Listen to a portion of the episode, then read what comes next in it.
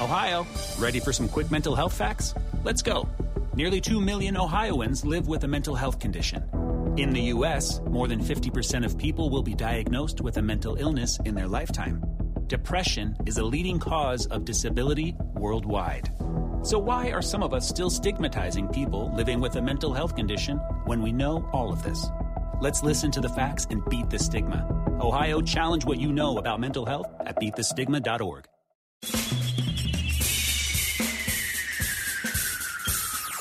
This is The Other Side of Midnight with Frank Morano. They're running a strange program, y'all. Now, here's Frank Morano.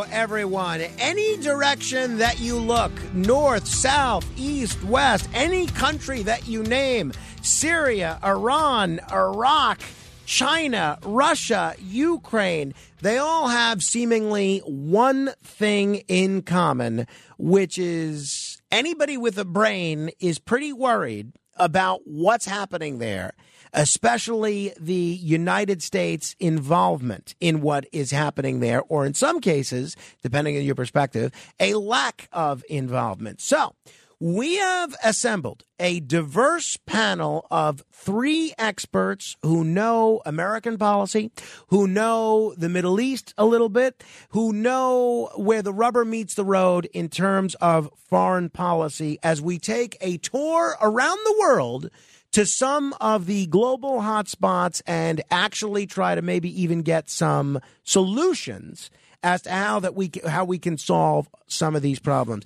Let me welcome a longtime public servant, uh, Marine veteran of the first Persian Gulf War, and someone that was a civilian contractor in the most recent wars in the Middle East. My friend Joseph Wein. Hello, Joe. Good morning, Frank. How are you? Uh, now, were you in Iraq during the uh, while you were a civilian contractor as well? Yes, and spa- I spent the majority of my time in Iraq. Gotcha. Okay. Uh, also, very pleased to welcome back the uh, former British ambassador to both Bahrain and Syria, and the co-chairman of the British Syrian Society, Ambassador Peter Ford. Ambassador, it's great to have you back, sir. Thank you very much for having me, uh, Frank. And, and, Ambassador, remind folks if they if they haven't heard our previous conversations, what is the British Syrian Society? Well, the situation in Syria at the moment is that they're, they're reeling from the recent earthquake. And this comes on top of uh, the terrible problems they're having coming out of their 10 year no, uh, civil th- that that group, the group that you're co-chairman of, the British Syrian Society. Oh, Tell yeah. folks what that yeah. is.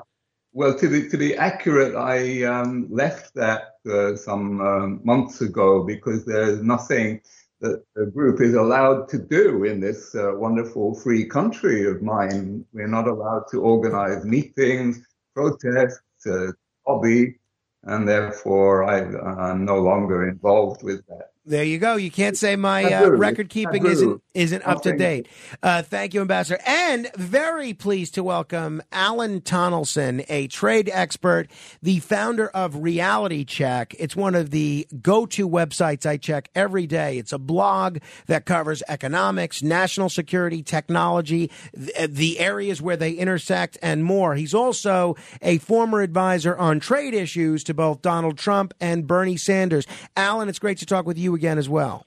Great to be back, Frank, and thanks for having me on. Absolutely. And uh, good luck to your New York Yankees when the uh, season begins uh, later this week, Alan. They're gonna... Three fifths of the starting rotation hurt. I love it. They're going to need the luck. That's why I said that. oh, my goodness. All right, let me begin with the Syria situation. Uh, there's no question that this conflict in Syria has escalated significantly following the attack uh, that killed a U.S. contractor. The Iran uh, backed militias launched a volley of rocket and drone attacks against coalition bases uh, after American reprisals for a drone attack that killed a U.S. contractor and injured six other Americans. John Kirby, the spokesman for the Pentagon, was on Face the Nation Sunday talking about the mm-hmm. situation in Sunday. This is what he said. We have acted with U.S. troops under fire. First of all, condolences our condolences to the family of the U.S. contractor, U.S. citizen who was killed.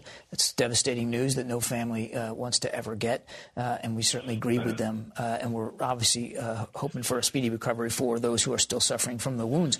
But uh, this was a this was a serious attack by these militant groups, and the president retaliated swiftly and boldly, significantly, uh, to deal with that. Um, you're right. There were some follow-up response at least from at least three from these militant groups. Um, not a lot of damage caused, although the one uh, one service member w- was injured. So uh, we're going to see where this goes. But the president in Ottawa made it very clear uh, that we're going to always act to defend our troops and our facilities. And here's what's not going to change, Margaret.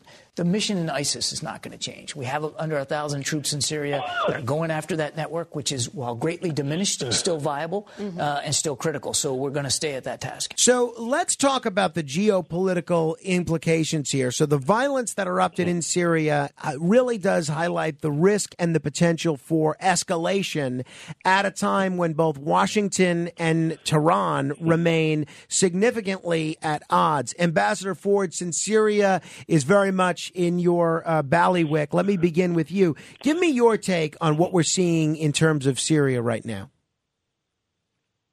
Well, you have to ask what do those U.S. Why are those U.S. troops being put in danger? Uh, the the official line says that they're there to uh, stop uh, ISIS. Well, ISIS was stopped a couple of years ago. Didn't anybody notice? That is baloney. That is just a cover story because Biden doesn't want to appear weak by withdrawing the forces. So essentially, those forces are stuck there, sitting ducks for Iran or whoever, simply because Aunt Biden is afraid of losing face. Their presence is not helping US security. On the contrary, they are uh, virtual hostages there. If uh, Israel, for example, wants to beat up on Iran, or the US wants to beat up on Iran, those soldiers are going to get it in the neck. They are uh, hostages. Um, in America's own interest, they should be withdrawn pronto. Uh, Joe, since you were a civilian contractor, and we're talking about the death of an American civilian contractor, which uh, which prompted this latest escalation, give me your take on the geopolitical implications of what we're watching in terms of this violence in Syria, both sides. Well, I think Frank, uh, it is a significant uh, event. Uh, contractor, I don't know what the role exactly was. Was it a paramilitary role or a support role? However, a U.S. citizen was attacked. U.S. bases were attacked. Whether we should be there or not, like I used to say in Iraq, whether we should be there or not, we're there, right? So I think this is definitely a flex by Iran. I think that you know uh, significant things that just took place in the re- region is Saudi Arabia and Iran just restored their diplomatic ties, which might make them feel emboldened, if that's the right word. So uh, it's definitely a flex. You know, we've reintroduced ourselves into Iraq, which Iran was trying to basically make a puppet state for them. Uh, I definitely, uh, this could lead, I think, just like we're kind of in a proxy war into Ukraine with Russia, through these, which we saw once again in the war in in, in Iraq, once again, we see a proxy war developing between these Iranian backed militias and the Iranian Quds Force with them trying to show you, hey, we can hit you at any time. Hey, we have a pres pres presence here. We're not going to allow you know the United States to creep in here and have another state like Iraq so close to us. Alan uh, Alan Tonelson, give me your take on the geopolitical implications of uh, this latest violence in Syria. Frank, I think that this U.S. presence in Syria, this ongoing U.S. presence in Syria, which which clearly is not big enough to accomplish its mission of containing ISIS, but it's certainly big enough um, uh, to take casualties, um, is really a great example of the United States once again looking to foreign policy to solve a problem that is best handled through our own domestic policy. And what I mean by that is that we have to ask ourselves why are we worried about ISIS or similar groups reviving in the first place. We're worried that they might reach the point once again where they can launch some kind of a 9 11 style attack on this country. If we're really worried about jihadist terrorism, we would recognize that the best way to deal with it is not keeping or sending more U.S. forces into the Middle East to chase down every single jihadist radical group that might spring up in that terminally dysfunctional region. And that's why they will keep springing up, but rather secure our own border, get serious about making sure that we can keep these folks out of this country. And that, of course, is one objective that we have miserably failed to meet since 9 11, frankly, with the partial exception of the Trump years. The um, so let's talk about that issue uh, since both Ambassador Ford and uh, Alan uh, referenced the role of the U.S. military in Syria right now. Joe, since you actually served in the Middle East, in your opinion, there was recently a congressional resolution put forward by Matt Gaetz, a conservative Republican, and this was one of those rare resolutions. It was defeated to withdraw troops from Syria, but it was one of those rare resolutions where you saw the politicians on the far right, like the Freedom Caucus folks and Matt Gaetz vote with politicians on the far left like the squad. At this point, given where we are eh, as a country, do you think that we still need troops in Syria right now? So, Frank, I can only comment on it from an open source. I haven't spoke. I, I uh, a few years ago, I had a bunch of friends in special forces that were in Iraq. Uh, uh, I mean, in Syria and Iraq. Um, so, yeah, it, it, it's difficult once we created the vacuum by going there, right? And I really think it was a big misstep for us to get involved in the war or actually start the war in Syria. I have uh, a firm belief and information that I've come across. You know, we did stoke the flames there. We did, we did support certain groups there. Is a thousand troops enough to offset the balance of ISIS? Um, probably not. Are we spinning our wheels there? Possibly. But if we do have a withdrawal, are we going to open ourselves up to the same situation we had in Iraq when we couldn't uh, come to an agreement with the government? We pulled all the true true troops out. You know, Iran came in, took over, set up a government. Um, it's difficult. I, as a guy who's been on the ground, should we bring our, our troops home? Yes. Is a thousand troops enough? I don't know what their mission is. It, it, it's difficult for me to say. In one sense, yes, I want them home. Right, uh, uh, having seen war firsthand for many years of my life, I, I think it should be the last thing we do. But on the other side of the coin, once we're there, we're there. And how do you pull out without creating a vacuum? Alan Tonelson, uh, the answer to the question, do we still need troops in Syria? It sounds like you're a resounding no. Alan, I got you. Joe. Okay. Uh, yes, yes. I do think that Joe has articulated uh, the kind of very specific dilemma that we face right now because we have made made this commitment and withdrawing from these kinds of uh, uh, policies um, is certainly not cost free. And at the same time, I really do think that we have to ask ourselves again, why are we interested in this part of the world to begin with? And the main interest now, because we know that we can become energy independent once again whenever we choose if we if we would only turn this country's oil spigots back on. Um, we no longer need the oil. We still need to be concerned about jihadist terrorism. But again, the best way to handle this is not by chasing these groups around the Middle East endlessly, and I would argue fruitlessly. The best way is to secure this country's borders. But clearly, we're not there yet. So there's got to be some transition period. But that goal of ultimately dealing with global terrorism by seeking a goal that that that is actually feasible that is controlling our own borders versus seeking a goal that's not feasible, that is stabilizing. Again, what I would insist is this terminally dysfunctional region, that's got to be at the forefront of U.S. leaders' minds right now, and it's not right now. Ambassador Ford, um, I, I think a lot of people, at least in this conversation, recognize the desire to remove American troops from Syria, but the American public, they saw what happened with the withdrawal from Afghanistan, which would be difficult to describe as having gone well. They see what happened when American troops left Iraq and ISIS was able to really gain a foothold in, in that country and become a big problem for the United States and others. And they might be a little gun shy about withdrawing troops from anywhere in the Middle East. What would you say to somebody uh, listening to this conversation right now that thinks it's probably better to err on the side of keeping them there than withdrawing them? They should definitely be withdrawn. Let's be clear the numbers are lo- low here, fewer than 1,000. You're not going to try and tell me that fewer than 1,000 US troops are able, are going to make a huge difference to the security of an area the size of Texas.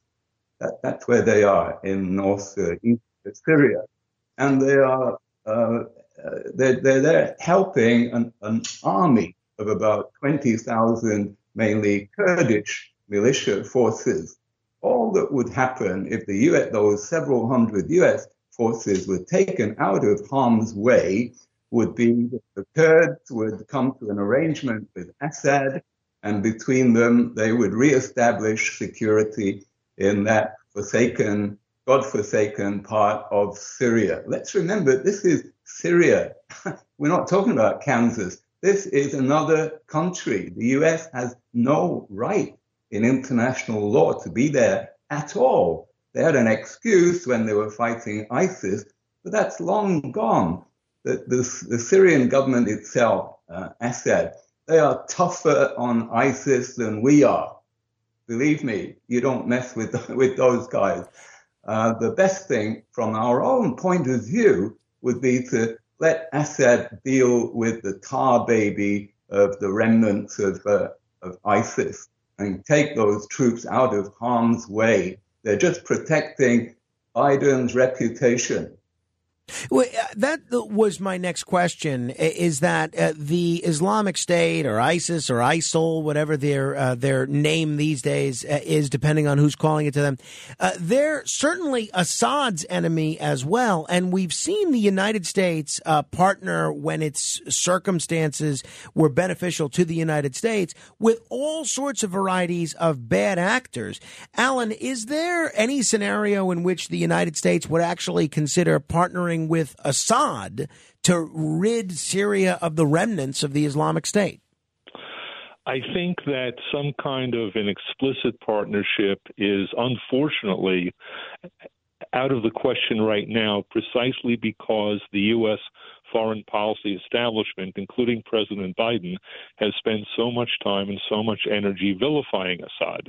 Um, I can conceive of circumstances by which we, we do take U.S. troops out and work with him in some clandestine way. But I would like to also make one point about U.S. domestic politics, and that is I don't see any evidence whatever that President Biden was really hurt at all in the long run by the Afghanistan withdrawal, however botched the execution was, because I look at the November 2022 off-year election results, and I and I see that Democrats did much better than folks expected, and that Afghanistan played almost no role in those results whatever. And if the withdrawal from Syria is completed quickly, that is, long before election 2024 rolls around, I don't expect President Biden will pay any significant political price either. A- Ambassador Ford, uh, the Islamic State, they're clearly, as you stated, they're Assad's enemy as well. I- is there any scenario in which it would be wise for the United States military to actually partner with Assad, who's been called a war criminal, who's been called a butcher and the son of a butcher, a- and a- actually work together to rid the region of whatever's left of ISIS? There's just one way that, that cooperation would work, and that is for the U.S. troops to be removed and to allow the Syrian uh, official army forces to go in there. The US forces are preventing Assad from mopping up the remnants of ISIS. It, it's unbelievable. They are preventing the mopping up of ISIS. Just simply removing them would allow the Assad government, supported no doubt by Russia and the Iranians, to clear out the remnants of, of ISIS. Um, the previous speaker made an interesting point about uh, Afghanistan. Uh, absolutely correct, I, am sure. And, and the actual outcome from Afghanistan hasn't been bad at all. All those dire forecasts about how Afghanistan was, uh, we were leaving a vacuum. You always hear that argument. We're going to leave a vacuum and it's going to be terrible and there's going to be terrorists. Well, it hasn't happened, as the real experts predicted. It hasn't happened. And it was a good move to get out of Afghanistan. But there's another geopolitical factor, and that is that leaving Syria would look like a win for Iran and mm. Russia. Mm. Ah, now, that is awkward, the way it, it could be presented by Biden's enemies. Joe, let me give you the last word since you've spent a lot of time in Afghanistan on the question of uh, of Syria and rooting out terrorists there. I mean, if there is a withdrawal of American troops, it, I think a lot of people are concerned that that is basically sentencing our Kurdish allies in Syria to uh, death at the hands of Assad. Uh, any any reaction to what either Alan or Ambassador Ford said on the Afghanistan front, and and two um, what would a post U.S. occupied Syria look like?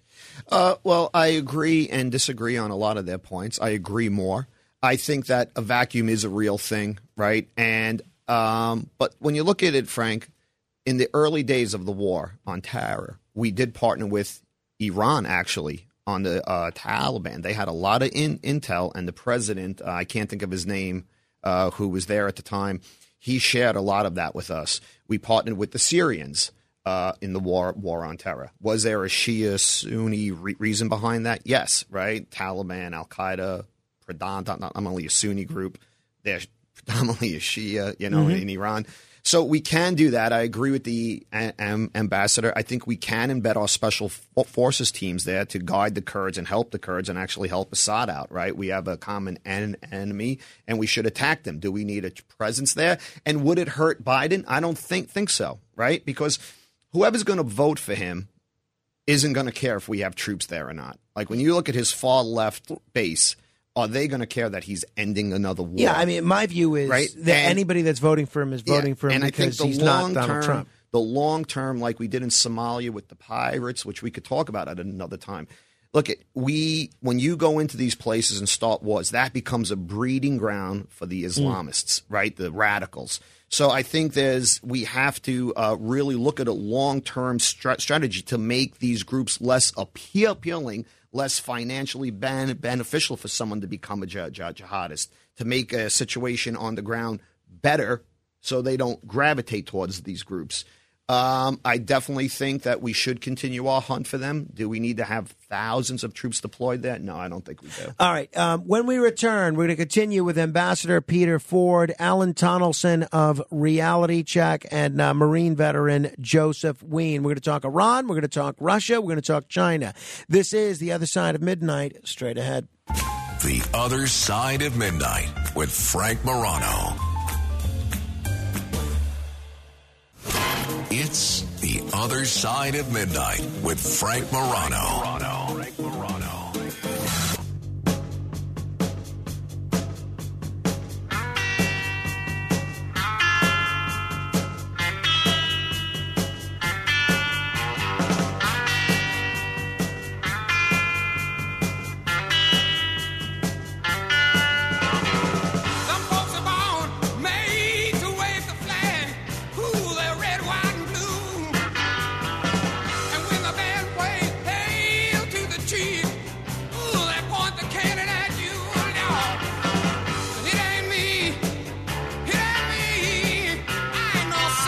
This is The Other Side of Midnight. I'm Frank Morano, uh, joined for the hour by the former British ambassador to both Bahrain and Syria, Peter Ford, uh, by Alan Tonelson, uh, founder of RealityChek, a terrific blog uh, writing about a lot of the political and public policy issues that you talk about every day, and uh, Joseph Wein, a longtime public servant, Marine veteran, and a former civilian contractor in the Middle East. All right, uh, a lot of people have been discussing Iran. We see this um, normalization, this new normalization of relations between Iran and Saudi Arabia. There's also a great deal of speculation that they're pursuing nuclear weapons.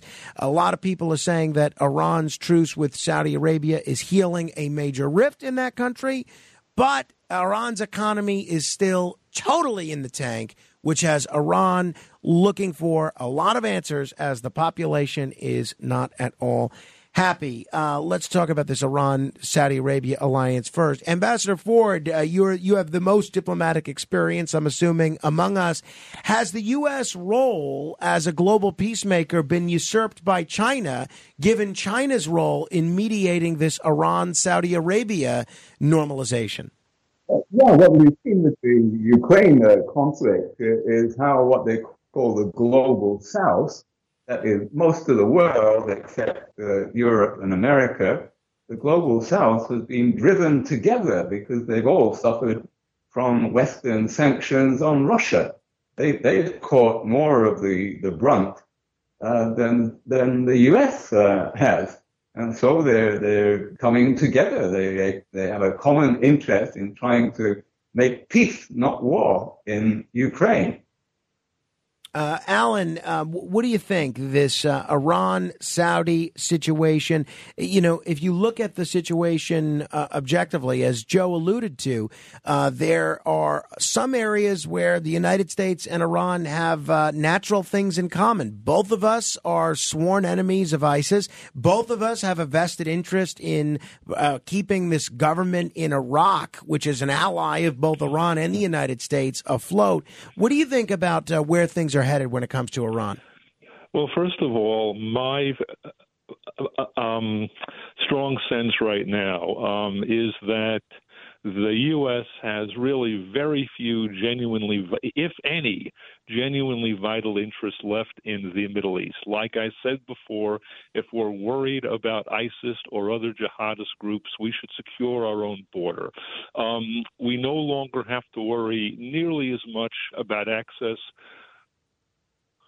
to Persian Gulf oil as we had because we we've discovered we have so much energy in this country itself. Um, I'm also pretty skeptical, despite this this quite noteworthy uh, Saudi Iranian detente that we've seen in the last few weeks. I'm really kind of skeptical that it, that either it's going to last very long, or even if it does last very long, it's going to amount to very much because those two are really natural rivals, and there is there remain deep theological disputes between them, and if we're worried that one or the other might become some kind of a regional hem- hegemon, I think we can be pretty certain that the other one is not going to stand for that. Uh, Joe, uh, your thoughts on where things are headed when it comes to Iran?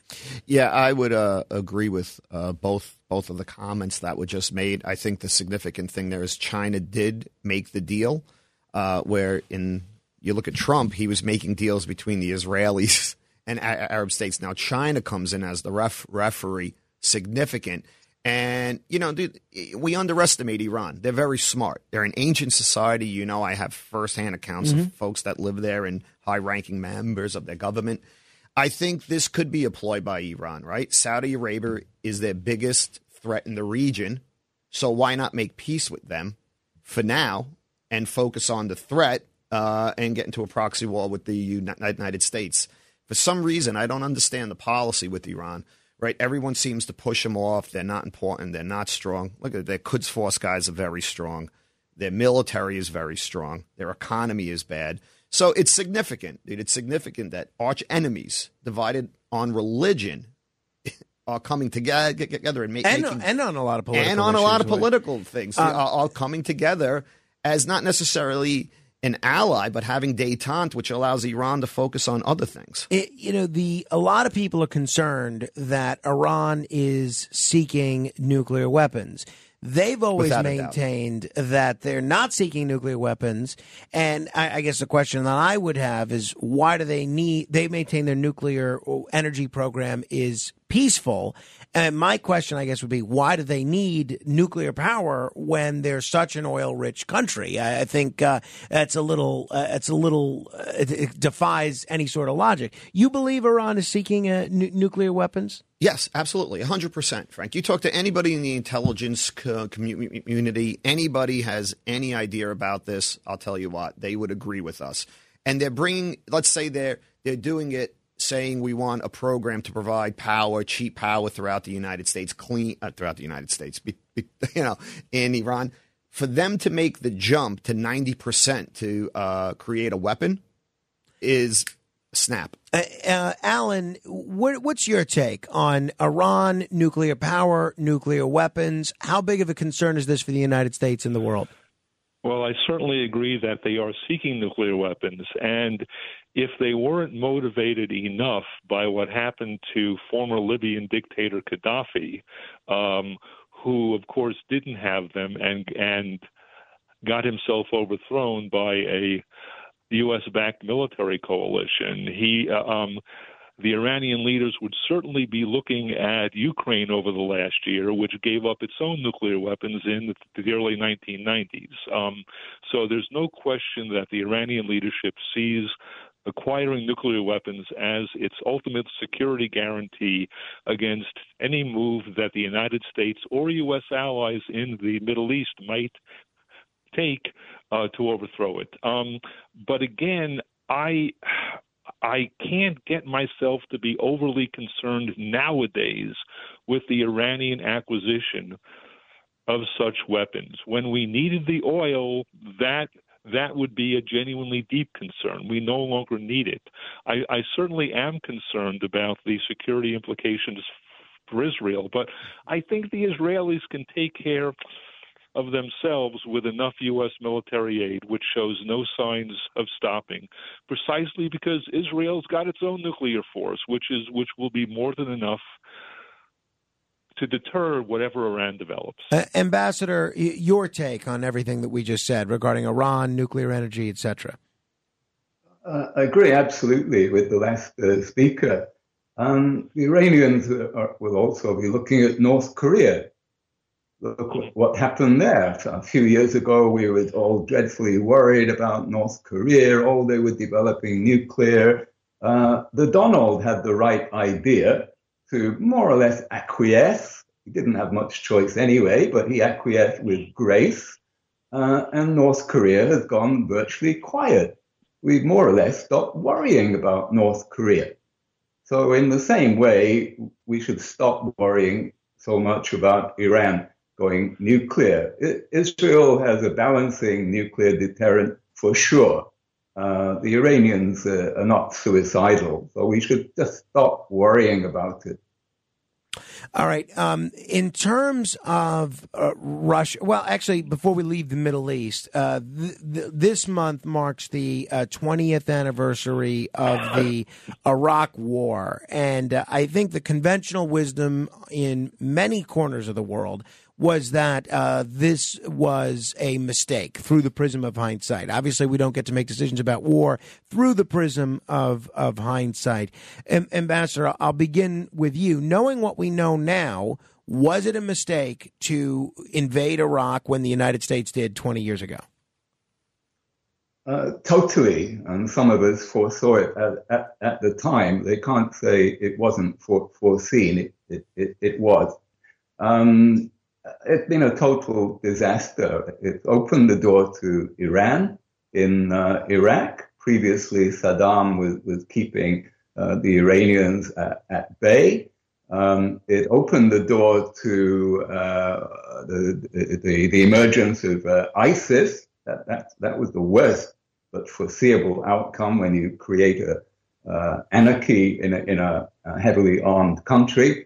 Uh, and it's been a disaster, let's not forget, for the people of Iraq, hundreds of thousands of whom were killed, and all those thousands of US forces who became casualties. It was a total disaster from beginning to end. And they haven't learned the, the right lessons. This is the thing. They're not learning the lessons that you don't wade into a country and wage war and create mayhem and chaos. You do it at your own peril. But this is what they're, they're doing in, in Syria and by proxy in Iraq. All they learned was A, to do, to use more proxies. Yeah. Uh, don't put so many boots on the ground. And B, to do a better job of hoodwink, hoodwinking the public. More information warfare directed against our own people. Uh, Joe, your your take on the biggest lesson learned 20 years later over the American experience in Iraq. What do you think? Yeah, Frank, uh, having spent just about three years, three and a half years on the ground in Iraq, uh, before the war, we all anybody that knew anything about the region knew the issues that were going to come come come come up. Iraq, I believe, is more tribal and segmented than Afghanistan in many ways. So yeah, it was a mistake. Um, don't go into wars that you don't need to be be in. If you read Sun Tzu, The Art of War, he very clearly states this, and that book is thousands upon thousands of years old. Um, definitely do not go in if it's not of a vital strategic importance. Uh, taking out Saddam, listen, maniac, genocidal mur- mur- murderer, without a doubt. But did we need to go in and upset the balance of power? And the ambassador hit it right. Even then, Iran was still the um, state sponsor mm-hmm. of terrorism, was the geopolitical force that we were really against there. Uh, big mistake. Alan, 20 years after Iraq, um, the uh, very same pundits that advocated for escalation in Iraq are now on TV pontificating. A lot of the same policymakers that were so enthusiastic about the war in, in Iraq are uh, very enthusiastic about uh, involving America in other global conflicts these days. I mean, should the folks that led us to war 20 years ago have any sort of credibility these days? Frank. At the same time, even though I remain broadly non interventionist when it comes to most foreign policy questions, I'm, I'm, frank, I'm still wrestling with this. And the reason is that back in the early 2000s, I do believe that securing access to Persian Gulf oil was a vital U.S. interest. And unfortunately, I think that this country found itself in a position where it had few good choices. We do have to keep in mind that Saddam Hussein had used weapons of mass destruction, principally chemical weapons, twice during the uh, well, at, at, at, at least in two conflicts during the 1980s against the Iraqi Kurds and also against Iran, we have to recognize that he'd been seeking nuclear weapons for decades and that only the Israeli led strike on that Osirak nuclear reactor slowed him down. And I, I really do think that the acquisition of that regime of nuclear weapons at a time when this country really did need that Persian Gulf oil would have been a completely unacceptable uh, um, um, outcome. And unfortunately, we didn't plan well for the aftermath because there was really no time, and that's why I say we had few good choices. Mm-hmm. Uh, and um, uh, let me, speaking of nuclear weapons, the news came out yesterday that Vladimir Putin, the president of Russia, announced that he's moving uh, some of his nuclear arsenal to uh, Belarus. It's uh, very clear that this uh, Russia-Ukraine conflict shows no sign of abating. So far, the United States has appropriated in the order of about $100 billion to the Ukrainians so far, either in terms of direct aid or in terms of uh, weapons aid. And uh, it seems like the United States' role in this conflict on the Ukrainian end of things appears to be uh, escalating. Ambassador Ford, how do you see the situation in Ukraine right now? Where do you see it going? Uh, what's the best case scenario, the worst case scenario from where you're standing? Uh, well, it looks like uh, the U.S. is ready to fight to the last Ukrainian. That's how it looks like from uh, from from Europe. Uh, the, U- the U.S. appears to be opposed to anybody who tries to mediate, like the Chinese very recently. Um, determined to keep stoking the fires of war by sending ever more advanced weapons um, and uh, conducting essentially a proxy war aimed at weakening Russia. All this at the expense of, of Ukraine and the, the wider Europe. Um, frankly, the best thing from everybody's point of view, including the US, would be to uh, cut our losses, uh, encourage the Ukrainians to make peace on the best possible uh, terms. They'll have to compromise but uh, in, in the end, in the end, they're going to have to compromise. They, they, they could have had a good deal a year ago. Now that deal's gone away. Uh, if they fight on, it will just extend into a World War One like stalemate, and in the end, they'll end up. Everybody ends up losers. Alan, uh, we heard from the former Prime Minister of Israel, Naftali mm-hmm. Bennett, that he was in touch with both Zelensky and Putin, and he was of the opinion that both sides were open to a peaceful, negotiated settlement uh, to end the conflict. But uh, according to Bennett, he, the United States helps torpedo those uh, attempted negotiations. Do you see any scenario uh, for a, a peaceful end to this anytime soon? If and if not, what's the alternative? Where are we going?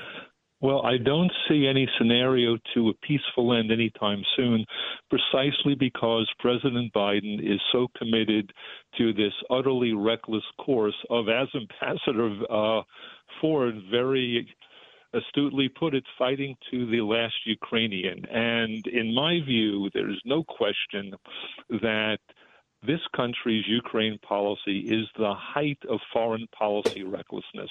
We are courting the risk of nuclear war. We are exposing the U.S. homeland to nuclear attack by Russia on behalf of a country that we have never viewed as a vital U.S. national security interest, and that we still don't view as a vital U.S. national security interest, as evidenced by the fact that we still refuse to admit Ukraine into NATO. If we viewed Ukraine as vital, we would have let it into NATO by now. We haven't, and to my mind, you never court any nuclear risk on behalf of an objective that's not vital because courting nuclear risk means, again, exposing your country to nuclear attack, which, by the way, would be a thousand times worse, a gazillion times worse than was 9 11. Uh, Joe, the Russia Ukraine situation, how do you see it? Yeah, I, uh, I agree. Frank, look, I think that there's two reasons why it benefits the Biden administration in a way to keep it going, which I do not agree with the way it went. Um, but one, if you keep the war on, it, Russia cannot rebuild. Russia cannot get strong. Russia cannot divert source, a lot of resources to Iran and Syria. So the longer we keep the war going on, pro- proxy or otherwise, it weakens the Ru- Russians. They can't rebuild. So now, with Russia pretty much out as a power, a military power, we only have to contend with China. China, China. China is going to be the military threat of, of the future. So I think it benefits us in that way. When I say benefits us, I don't really mean benefits us. That's their plan. And number two is abstractly, if we were not spending all this cash on bullets, bombs, and beans sending to the mm. Ukraine, there's no doubt in my mind because you look at the stock of the companies prior to the war that supply a lot of these things. And now during the war, I think that is what really stopped us from going into a recession Uh, all right, we're going to talk about China with uh, Alan and Joe in a moment. Uh, I think the ambassador has to uh, uh, jump off. Ambassador, thanks for the time this hour. We'll talk again soon. I hope. Actually, actually, Frank, I uh, I can stay. Okay, if- great, if good. you'll- We'll uh, we'll we'll keep you if you're willing. All right, we'll talk China with Ambassador Peter Ford, Joseph Wein, and Alan Tonelson straight ahead. The other side of midnight. It's other side of midnight with Frank Morano.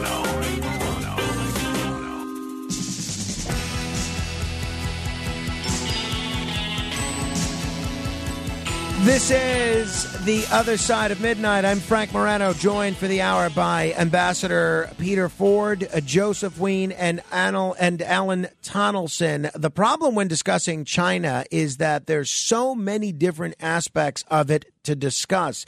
You have uh, China spending $240 billion bailing out Belt and Road countries. You have uh, fears over Taiwan and what America should do in the event of a Chinese invasion of Taiwan. You still have a lot of lingering hard feelings, to put it mildly, over the COVID situation. There's economic concerns, there's geopolitical concerns, and in the halls of Congress right now, there's a strong debate about whether to ban one of the most popular social media apps in the country, TikTok. And by the way, it turns out that three of the 10 most popular apps that people are downloading in this country in the United States are Chinese. It's not just TikTok. There's two others that are right up there. Uh, Joe, let me begin with the TikTok situation. Uh, There's uh, some people that say that uh, this is just uh, Chinophobia, banning uh, banning TikTok. Where do you come down on the nature uh, on a TikTok ban specifically, and on U.S.-China relations more broadly? Well, yeah, Frank, it's uh, a, a complicated thing. Like I said, China is the biggest threat to the United States right now. Once again, a Chinese person, Sun Tzu, the art of war, the greatest general, wins the battle without fi- fi- firing a shot. Modern warfare, warfare is always going to change. And I'm going to quote somebody. You know, World War II didn't look like World War One. Korea didn't look like Vietnam. Persian Right, you're Gulf, always so on and fighting so the last forth. war. So the Chinese are very smart, and we're in an asymmetrical war, a propaganda war with them, and they've infiltrated the United States through that. If you ever read deep into the terms of use, when you log on to TikTok, which nobody reads, which South Park made a parody Right, on right. about, uh, you know, the iPhones. It is absolutely a spying tool. It is absolutely a psychological warfare tool. They get to look in everything, download things onto your phone. If you send me a TikTok, they could look at my phone, grab my data, all of that. If you look at TikTok, now they control the algorithm in the United States. What do you have? Tide Pod Challenge, Cinnamon Challenge. Um, I don't want to use a term for certain girls or guys, an Insta fame model, whatever terms they use for that. People acting promiscuous and drunk and doing stupid things, and kids being dumb. That's what you see a lot in the UK and you see in the United States. Just people making fools of themselves, or maybe a good video here or there. Look at the TikTok in China. It's Chinese kids excelling in math, playing chess, engineering feats, Chinese society being successful and educated, right? So what are they doing? Hey, eat Tide Pods here. I mean, we have kids eating soap as a cha- cha- challenge, but you look at the kids in China, it's showing them excelling right, at educational uh, Yes. material. Alan Tonelson, uh, whether it's uh, TikTok, Taiwan, Tiananmen, uh, how, what's your take on all the T's in China? Well, regarding TikTok, China is a hostile dictatorship that's been challenging truly vital national security interests, and that is the U.S.'s access to Taiwan's world leading semiconductor manufacturing technology. And like every entity that is based in China, TikTok is an arm in actuality or potentially of the Chinese government. As Joseph just pointed out, it's clearly spreading Chinese propaganda, and those facts totally override whatever First Amendment concerns folks have expressed in opposition to banning TikTok. It should be kicked out of this country immediately.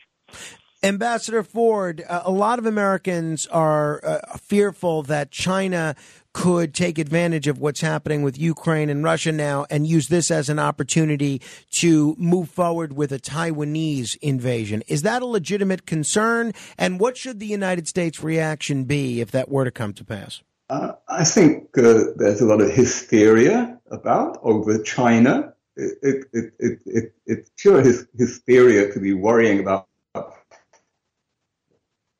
um, stupid thing like, you want to be worried, worry about Chinese uh, monopoly, uh, near monopoly uh, over vital uh, lithium for lithium batteries. We're all supposed to go electric with our cars, like when at 2030, whenever. Uh, that that's something that you, you, the, the strategy hawks should be worrying about, but aren't. And they always forget that China's number one preoccupation is prosperity not war. Uh, they spend about one sixth, one sixth of what the US spends on, on defense.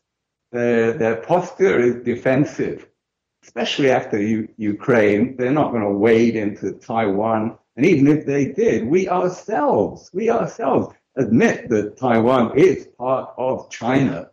Uh, we should, but bottom line, China wants trade. So just as we should never have worried about access to the Middle East, what, what were the Middle Easters going to do? Drink it? No, they had to sell it. Uh, this is the bottom line, and it's the same with all strategic commodities.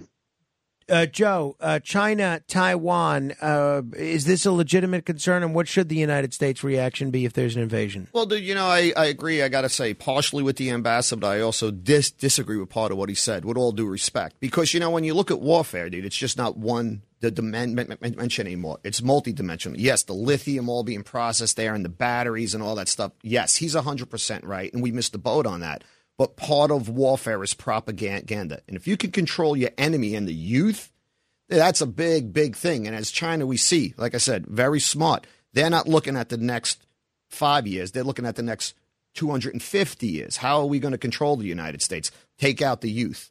But with that being said, uh, uh you know, will they go into tai- Taiwan? You don't know, dude. Biden is weak. Uh, we're preoccupied. Our economy's shaky. We're uh, sending all these things to Ukraine. We might have a proxy war with Iran soon. Will they test us out? If they do, there is no doubt in my mind. I don't think we've identified Taiwan as part of mainland China since the revolution. Mm. Uh, so, yeah, depending uh, on what uh, answer uh, President Biden yeah, gives at the time. I don't know. Uh, this hour has flown by. Ambassador Peter Ford, Alan Tonelson. Check Alan out at RealityChek blog. Uh, Joseph Wein. I hope you'll all come back soon. Thank you, gentlemen. Thank you, Frank. Until, Thank you. Until, if you want to comment on anything we've discussed, you can. 800 848 9222. That's 800 848 9222. Until next time, uh, your influence counts. Be sure to use it.